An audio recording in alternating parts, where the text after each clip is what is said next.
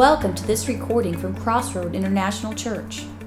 In this message entitled Follow Me Again, we will take a look at the love and patience Jesus has for us, even when we fail Him, as well as His invitation to trust Him and follow Him no matter where that may take us. We pray that God will use this recording to minister to you and help you step out into what God has called you to and to trust Him to see you through. We now join Pastor Dell and the message already in progress. So, if you turn in your Bibles with me today to the Gospel of John, chapter 21, I'm going to be reading uh, verses 1 through uh, 22. So, so, all right, verse 20, or chapter 21, verse 1, Gospel of John. After this, Jesus revealed himself again to the, to the disciples by the Sea of Tiberias. And he revealed himself in this way Simon Peter, Thomas called the twin, Nathanael of Cana in Galilee, the sons of Zebedee, and the two others of his disciples were together. Simon Peter said to them, I'm going fishing. They said to him, We will go with you. They went out and got into the boat, but that night they caught nothing. Just as day was breaking, Jesus stood on the shore, yet the disciples did not know what it was, that it was Jesus. Jesus said to them, Children, do you have any fish? They answered him, No. He said to them, Cast the net on the right side of the boat, and you will find some. So they cast, cast it, and now they were not a- able to haul it in because the quantity of the fish. That disciple who, whom Jesus loved therefore said to Peter, It is the Lord. When Simon Peter heard that it was the Lord, he put on his outer garment, for he was stripped for work, and threw himself into the sea. The other disciples came in the boat, dragging the net full of fish for they were not far from the land, but about a hundred yards off. When they got out on land, they saw a charcoal fire in place with fish laid out on it and bread. Jesus said to them, Bring some of the fish that you have just caught. So Simon Peter went aboard and hauled the net ashore full of large fish, 153 of them. And although there were so many, the net was not torn. Jesus said to them, Come and have breakfast.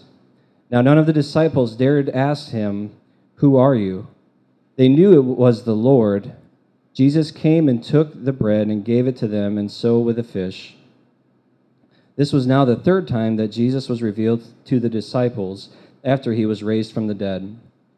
When they had finished breakfast, Jesus said to Simon Peter, Simon, son of John, do you love me more than these? He said to him, Yes, Lord. You know that I love you. He said to him, Feed my lambs.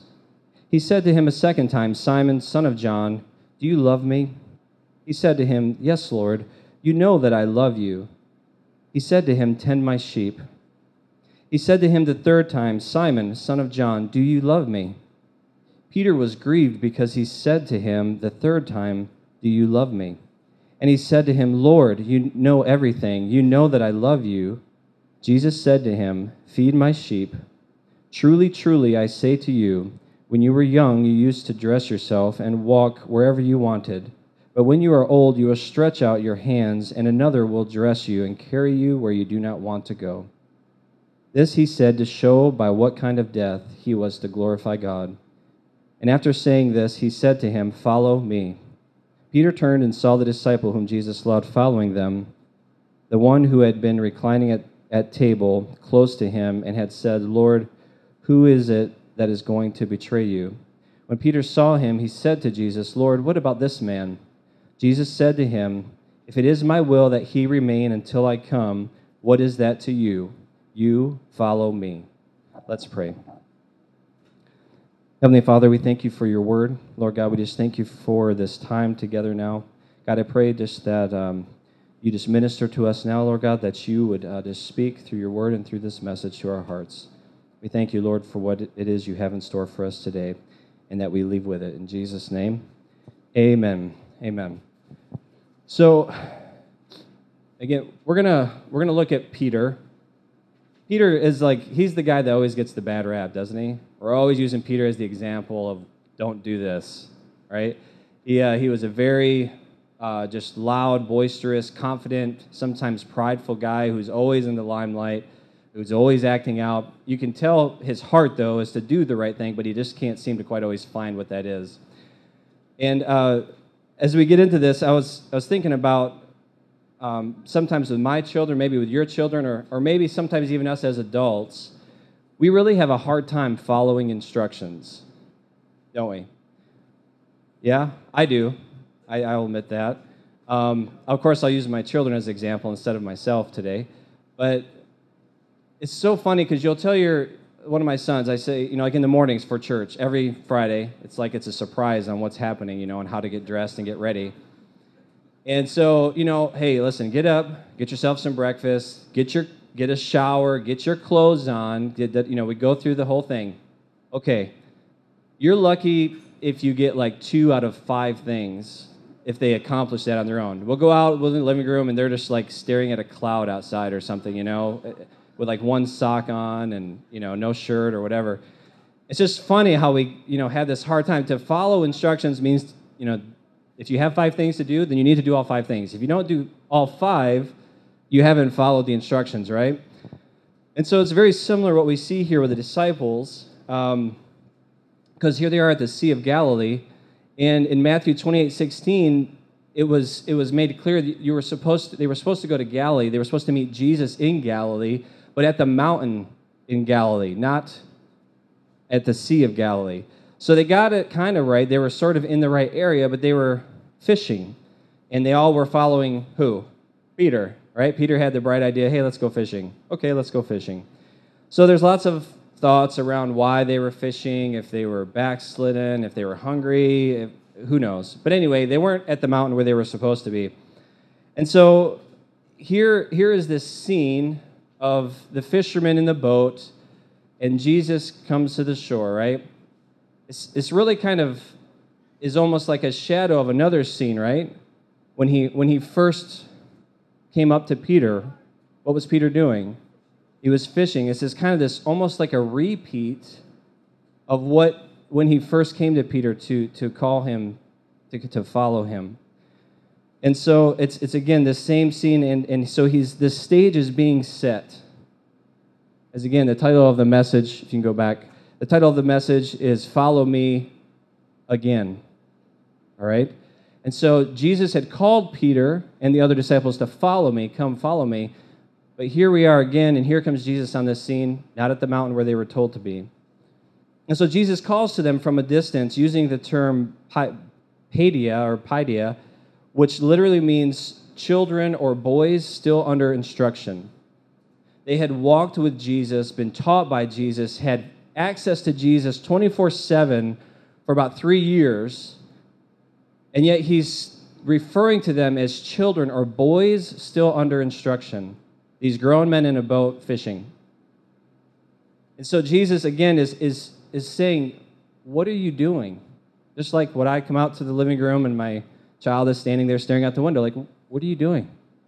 Where's the rest of your clothes at? Why aren't you dressed? Why haven't you eaten?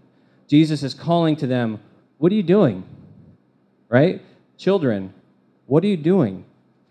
And so, if you ever stop, I mean, we read through these, these uh, these accounts in the gospel. And if you ever stop to kind of think of the whole scene, I just see like, you know, they're fishing and they hear Jesus at the in the distance and they see him and it's children. And, and so then John's like, hey, wait a second. Hey, that's Jesus. And so John, I see him just like turning around like to start getting the nets in to go, you know, meet Jesus to take the boat in. And then all of a sudden he just hears this splash.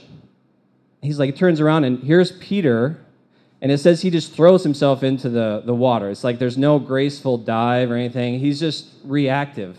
This is Peter, right? The guy that chops ears off with swords and everything else. And so he doesn't know anything else. And so John's probably like, You just left us here to get the boat and everything. 100 yards out. So Peter's swimming with all of his clothes.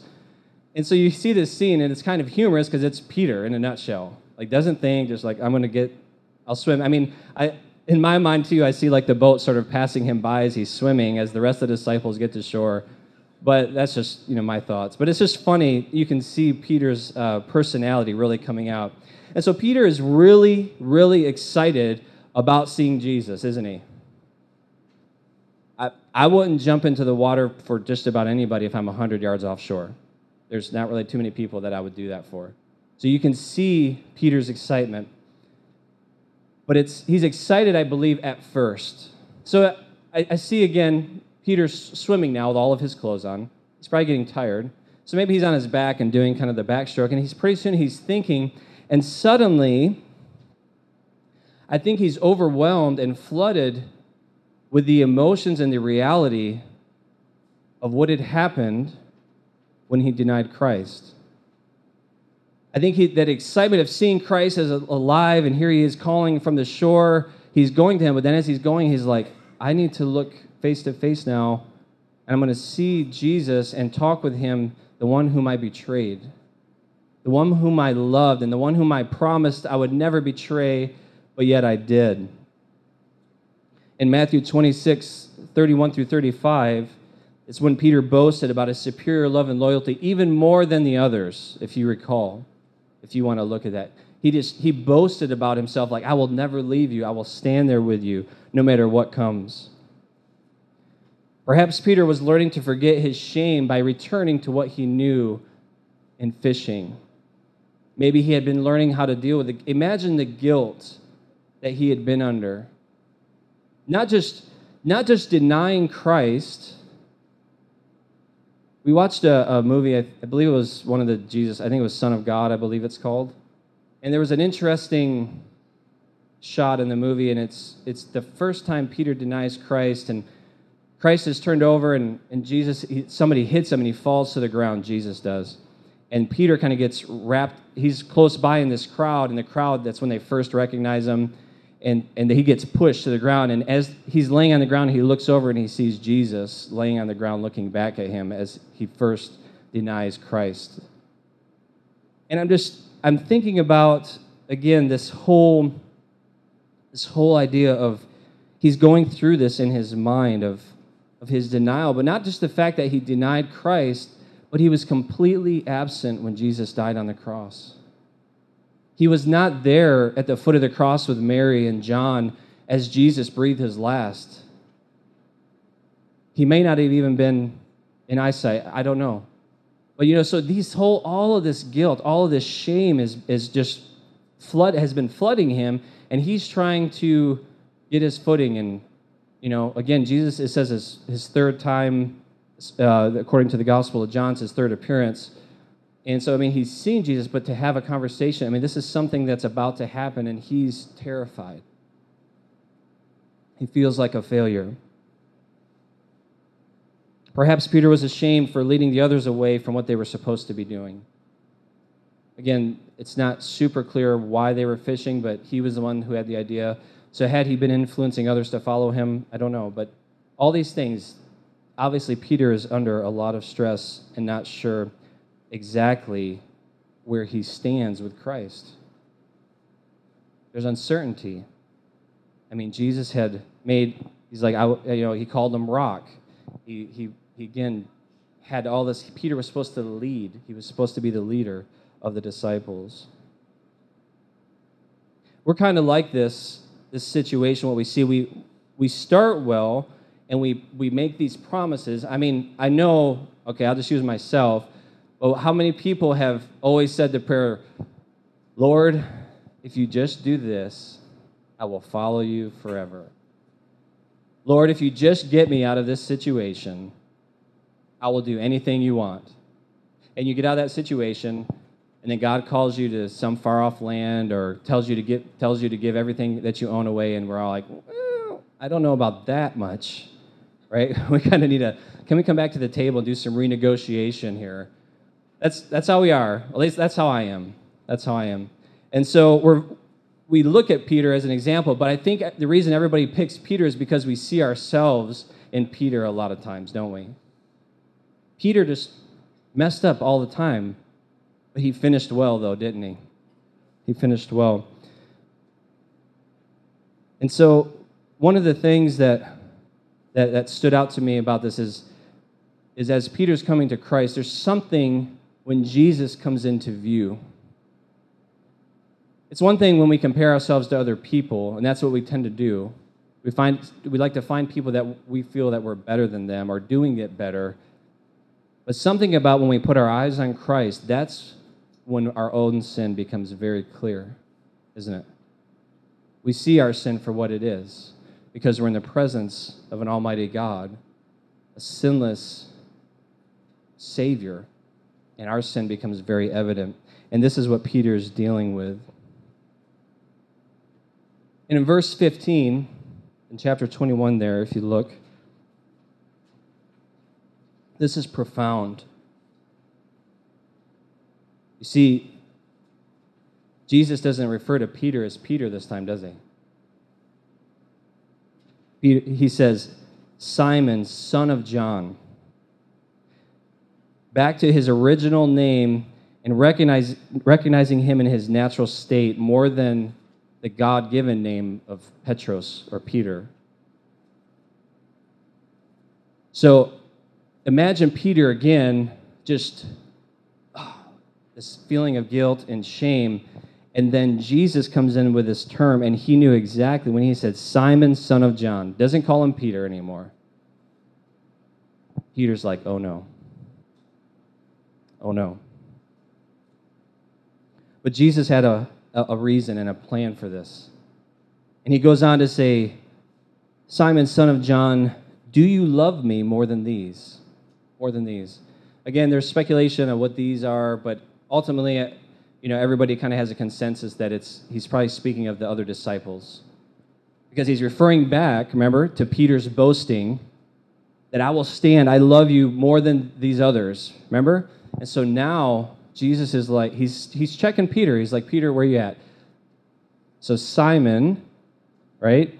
Simon, son of John, do you love me more than these other disciples? Okay? And again, if you do word studies, and I'm not going to get into all of it, but there's the, the words for love there kind of change and things, and there's uh, two versions agape and phileo. One's brotherly, and one's more like a, the way God loves. And, and so, again, I'm not going to land on that today, but Jesus is asking Peter, Do you have this deep love for me?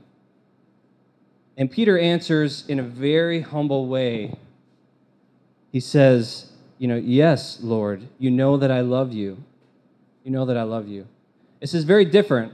This is very different.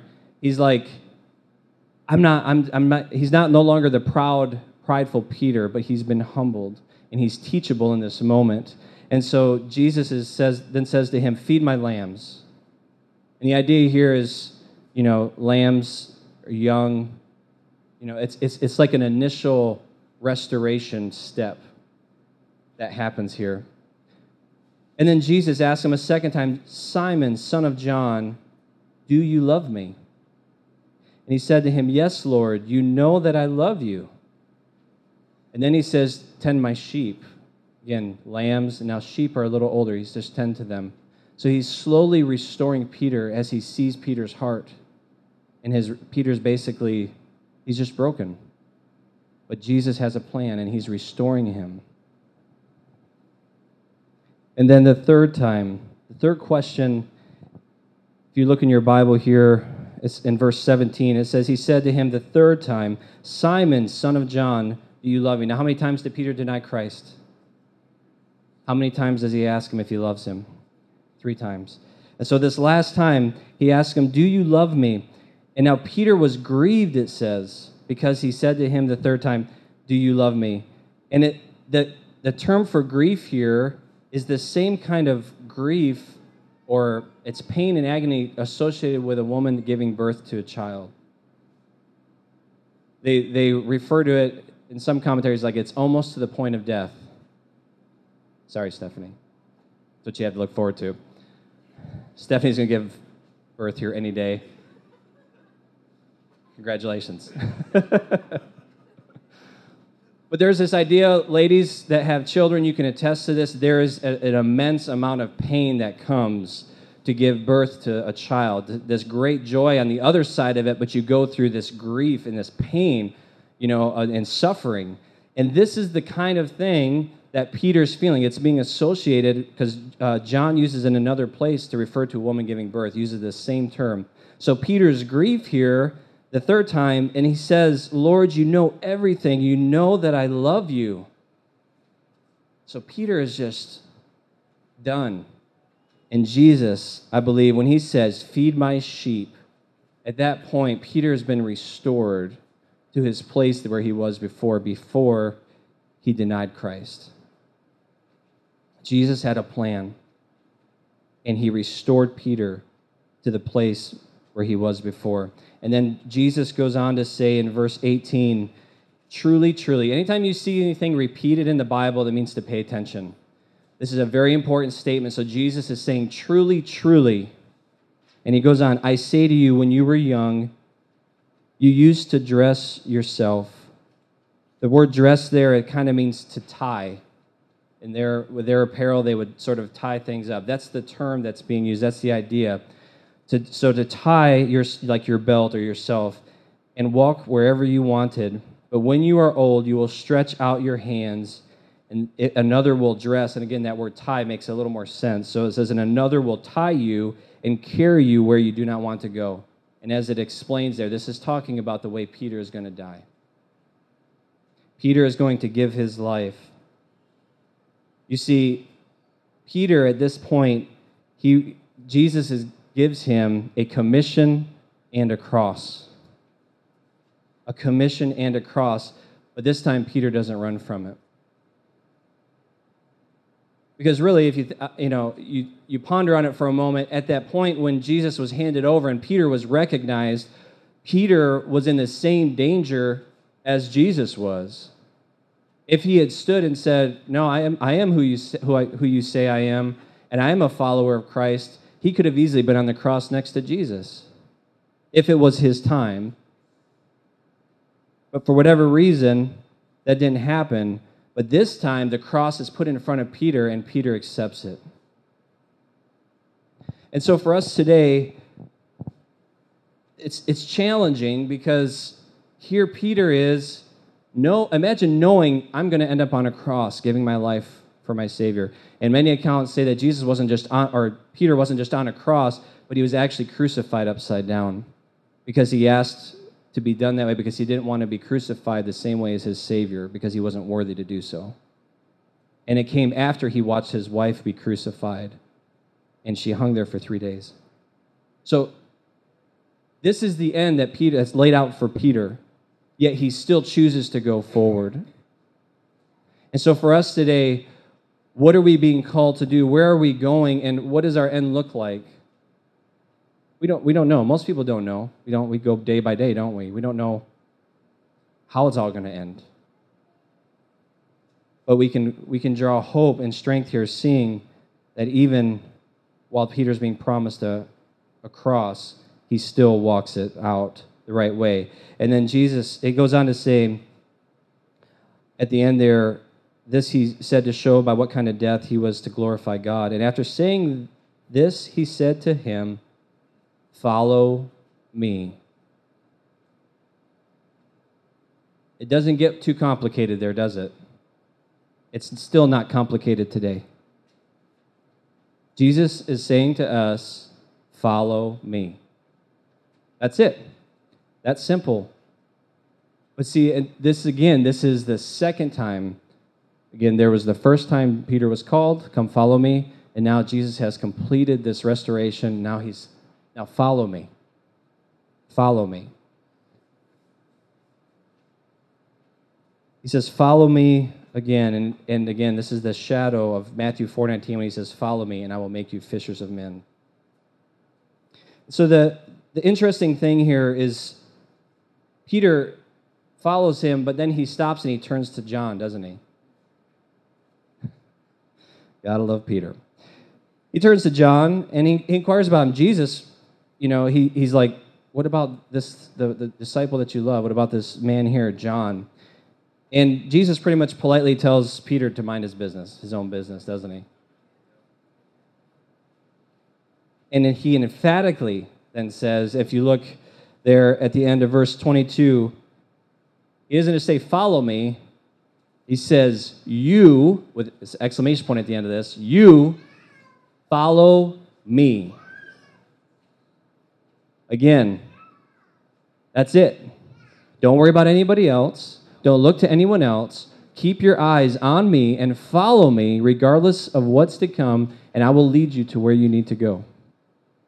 Follow me. Follow Jesus. It's interesting, there's um, in the aviation world, this is it's it's very against our human nature, but they're all different kinds. Whenever you're moving an aircraft, okay, especially these huge planes and things. All right, first off, when they're flying, the air traffic control tower, they have all the control. If they tell you to go to a certain place and do a certain thing, you do it. Even though you, you know, you, they're not seeing what you're seeing, but they're seeing the whole picture. Okay? When you land, especially if it's an airport that's smaller or you're not sure where you go, they actually have a truck. It's called the Follow Me truck. And it pulls in front of the airplane and it's like follow me. It says this big sign in the back that blinks at the and then they literally follow the truck. And if it drives off the end of the runway the plane would just drive off the end of the runway. You follow. When we tow aircraft in my line of work uh, when i'm driving the tractor I, I can only see so much. I can't see everything and so you have to depend and trust the people who are in charge are telling you they're waving you on you can't see anything and so they're guiding you, they're telling you to turn. You may feel like you're not supposed to, or it looks like you're going to hit, but you have to trust the people that you're following. Follow me. And, you know, and we have to keep our eyes on Christ, especially in the church. And, and guys, ladies and gentlemen, we have just a hard time doing this. I remember uh, we, I was serving as a volunteer on a, a, a youth group staff years ago and we all went to the youth pastor's house, and there was me and a couple of my friends, a bunch of guys, you know, that we just we were all single, had just served there. That's we just we were whatever they wanted. And so we went there, and it was almost like Christmas. In fact, it might have been Christmas. I'm not sure, but it was almost like Christmas though, in that uh, it's like the youth pastor was starting to hand out responsibilities. You know, we'd been serving for a while, and so we were was sort of this promotion thing. Like everybody was getting the responsibilities, and I kid you not everybody in the room got this promotion, like got this new responsibility, you know, whether it was in the worship department or coordinating the vans to pick up people, just some kind of responsibility. And then the conversation ended and I, I didn't get anything. I was sad. I was very sad. and so I was even so sad that I, I later I went to the youth pastor it's embarrassing, but I actually I cried. I cried. I broke down. I was like, you gave out all of these positions, and, and I mean, you know, I'm the guy that's really expressed interest in ministry and things like that, and and you can't even get me like a you know a spot serving drinks at the beverage station or nothing. You know what I mean? Sweeping, chief sweeper or something. I didn't get anything, so you can understand my tears. And so and so we had this long conversation. He felt horrible. I felt stupid because I was crying over this. And uh, but I was looking at my friends, at other people, instead of just being there to serve, and my my eyes got off my target, right? And I ended up, you know, he explained later that he, he ended up putting me into a position where I was actually teaching the high schoolers, and it was a huge responsibility. But uh, it might have been because of my tears, I don't know. But but but the point is, is we got to keep our eyes on Jesus. We have to keep. It's such a beautiful thing to say, but to do it is hard and painful at times, because you're going to see people around you like, why did they get this and I didn't get that, or you're comparing. Just put your eyes on Jesus. Come back to this scripture and look at the exclamation point, and just imagine Jesus with his big finger in your face. You follow me. You follow me. Say that. You follow me. All right? Follow Jesus. And so this was important because, again, imagine this position where the disciples are. Jesus has just risen from the dead. There was this whole new world. There was, it was like a new thing. Like, what do we do now? Right? All of the ways of the old ways are gone.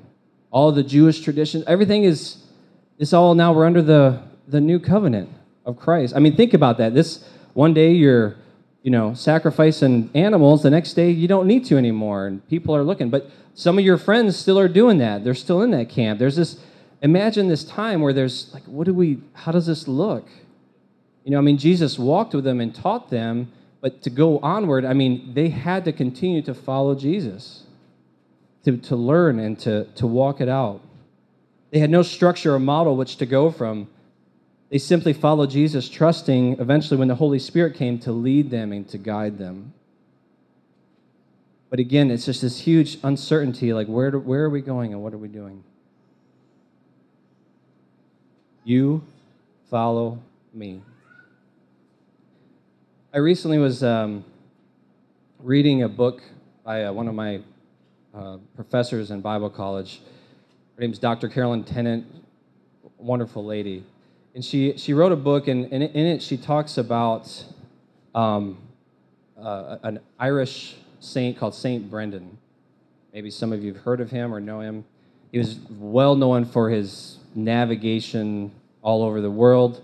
He he, uh, if you can put up that other picture, his, his, the biggest thing that he was known for is he built something called, we say a coracle, or I guess in some places it's called a currach, okay? And it's this boat that's just made out of, all they do is take wood, and then they take animal skins and cover the bottom of it, and they, they oil them up, and they, they do the seams so it's waterproof, basically. And then they just launch out. There's different versions of it, but it's just wood with some leather on it, right? And so uh, I believe it was the fifth century. I think he was no sixth century, early sixth century. Him and some other uh, uh, monks, they prayed and fasted. Okay, they prayed and fasted for forty days, and then they set off on a seven-year voyage from Ireland. And they went to a lot of places, uh, Iceland, Greenland, and even it's believed that they even made it to the Americas a couple hundred years before Columbus did.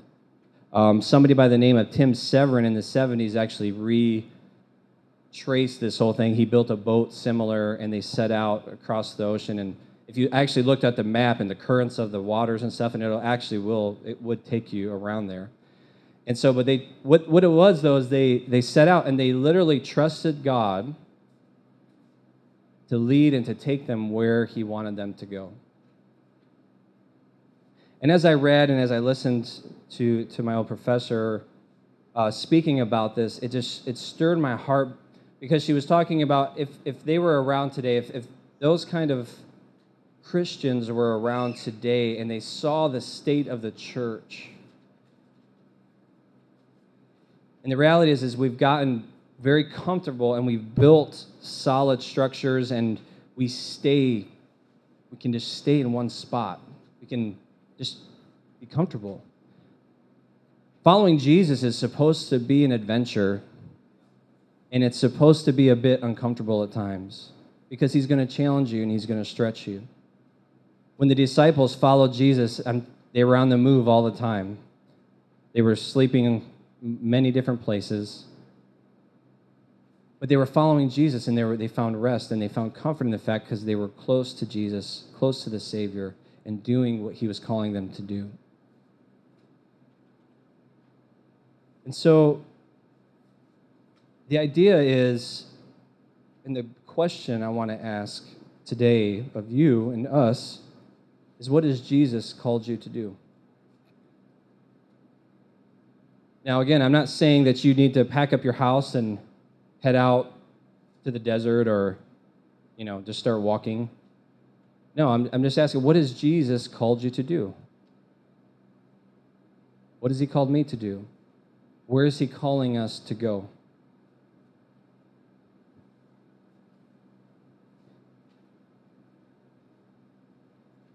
Kristen, if you could come. So I was praying again, I was praying through this, and this has just really been on my heart. Next week, Pastor Steve's going to share some things really just about our church and kind of where we're at and, and give some clarity and some understanding. But it starts at the personal level of what's Jesus calling you to do. But then I want us to broaden it a little bit to this What is Jesus calling us to do? What is Jesus calling this church to do? And the big question is are you willing to let Him lead us and to take us where He wants us to, to go. See, the problem is, is if, if you look at this boat, the idea is, is as it as it leaves the shore, that's leaving the place of certainty, of comfort.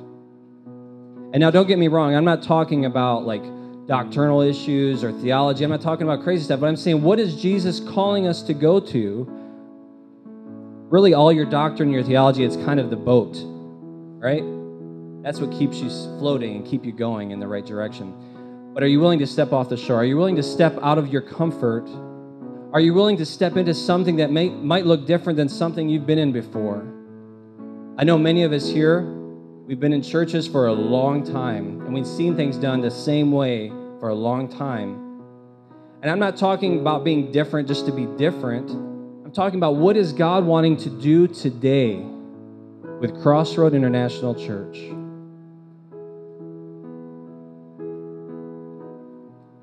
Pastor Steve and myself, this is something we stay on our knees before God asking, where do you where is it that you're leading us as pastors? But ultimately, the whole church has to move together.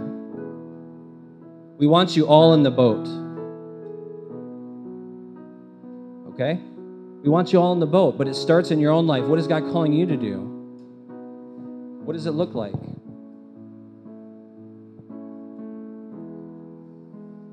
Much like, again, Peter and the disciples the first time, Come follow me, I'll make you fishers of men.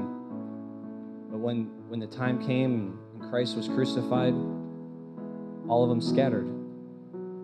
All of them scattered, all of them ran. But Jesus had a plan to bring them back. And this should be an encouragement to some of you here today. Maybe you're sitting there and you've done things or you're so far off track. Listen, I, I don't know if I've shared it here, my testimony I was off track not that long ago, maybe five, six years ago. I'd hung up my boots, so to speak, of ministry, of ever doing ministry. I didn't, no, I didn't want it anymore. I'm like, I will be a Christian and I will get to heaven, but outside of that, I'm not doing much. And through an amazing series of events, God bringing certain people into my life, but ultimately me finding my focus on Jesus again and saying, I will follow you. In a Middle Eastern country, in Kuwait, God brought me back and has led me to the point where I stand now doing ministry, the thing He called me to, in the least place you would expect it. But God has a plan. So I want to challenge you today get before God and ask Jesus, Jesus, where do you want to lead me? Jesus, where do you want to lead our church? And Jesus, give us the strength, give us the boldness to do it. Because it's not going to be easy. It's not going to be easy. Again, we do this, this, this it's just a disservice to people when we present we, we, look for converts and so we paint this beautiful picture of how great it's going to be to be a christian everything's just going to go perfect in your life you're going to hear music all the time and wherever you step flowers are going to come out of the ground it's not like that is it sorry i'm going to preach a little bit today it's just not like that all of the disciples with the exception of one ended up crucified or martyred in some way for following Christ. True story. If you didn't see the fine print when you signed up, that's it's there. We're not guaranteed our comfort, but we're guaranteed a future. We're not guaranteed that everything's going to go just the way we want it, but we're guaranteed that our Savior will walk through it with us, that Jesus will be there, that He will be on the shore again, calling out to you, What are you doing? Ch- children, what are you doing? I never told you to do this. But come on, let me restore you, and now follow me again. I believe the Spirit of God is here today, and He's, he's doing something. He's ministering to us today, to some of you. Maybe thought it's too late. I've messed up too much. Again, Gotta love Peter. boasted about not ever leaving Jesus, that he loved him more than anybody else, but he ran just the same. He just betrayal is just horrendous, but Jesus loved him and he demonstrated his ability to restore. Would you stand with me?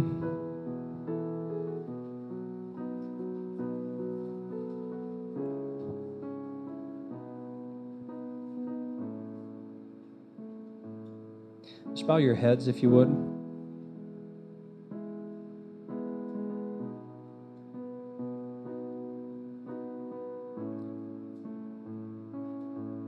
Really believe, like I said, I, I believe that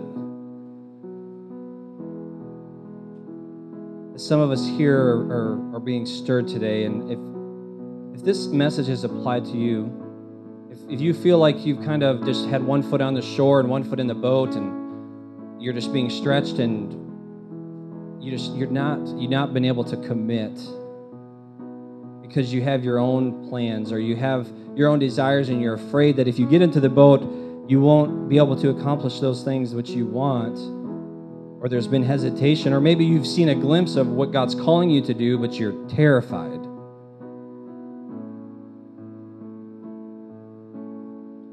And if that's you today, I just I want to ask you, would you just raise your hand? I'm not going to prolong this. Okay, I see your hands. Just as an act before Jesus, it's not for me. This is just between you and God. Because I just want to pray for you in just a moment. I'm going to pray that that fire, that that flame in you would just be fanned, and and that God would just stir you and you would just get this picture of Jesus lovingly looking you in the eyes and asking you the question Do you love me?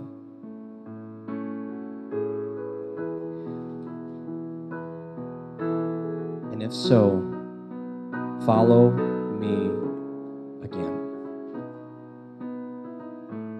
Let me pray for you.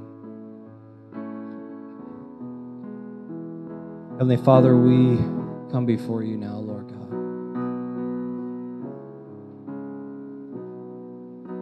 We come before you just with open hands and some of us with broken hearts.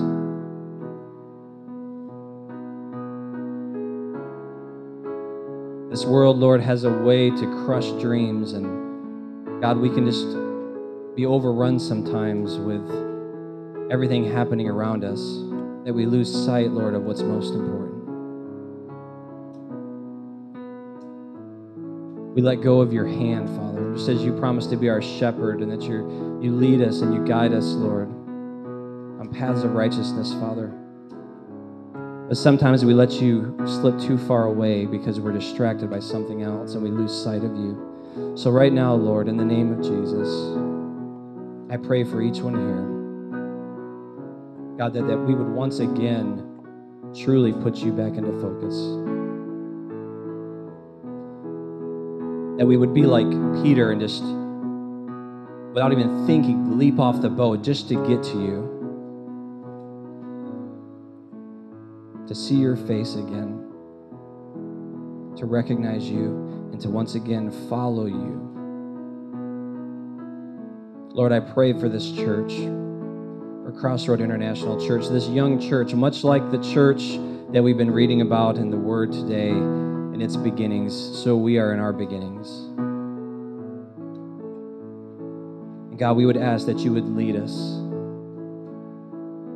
Lead us first as individuals in our own lives, but Lord, ultimately we want to be led as a body of believers to be effective and to change the world around us.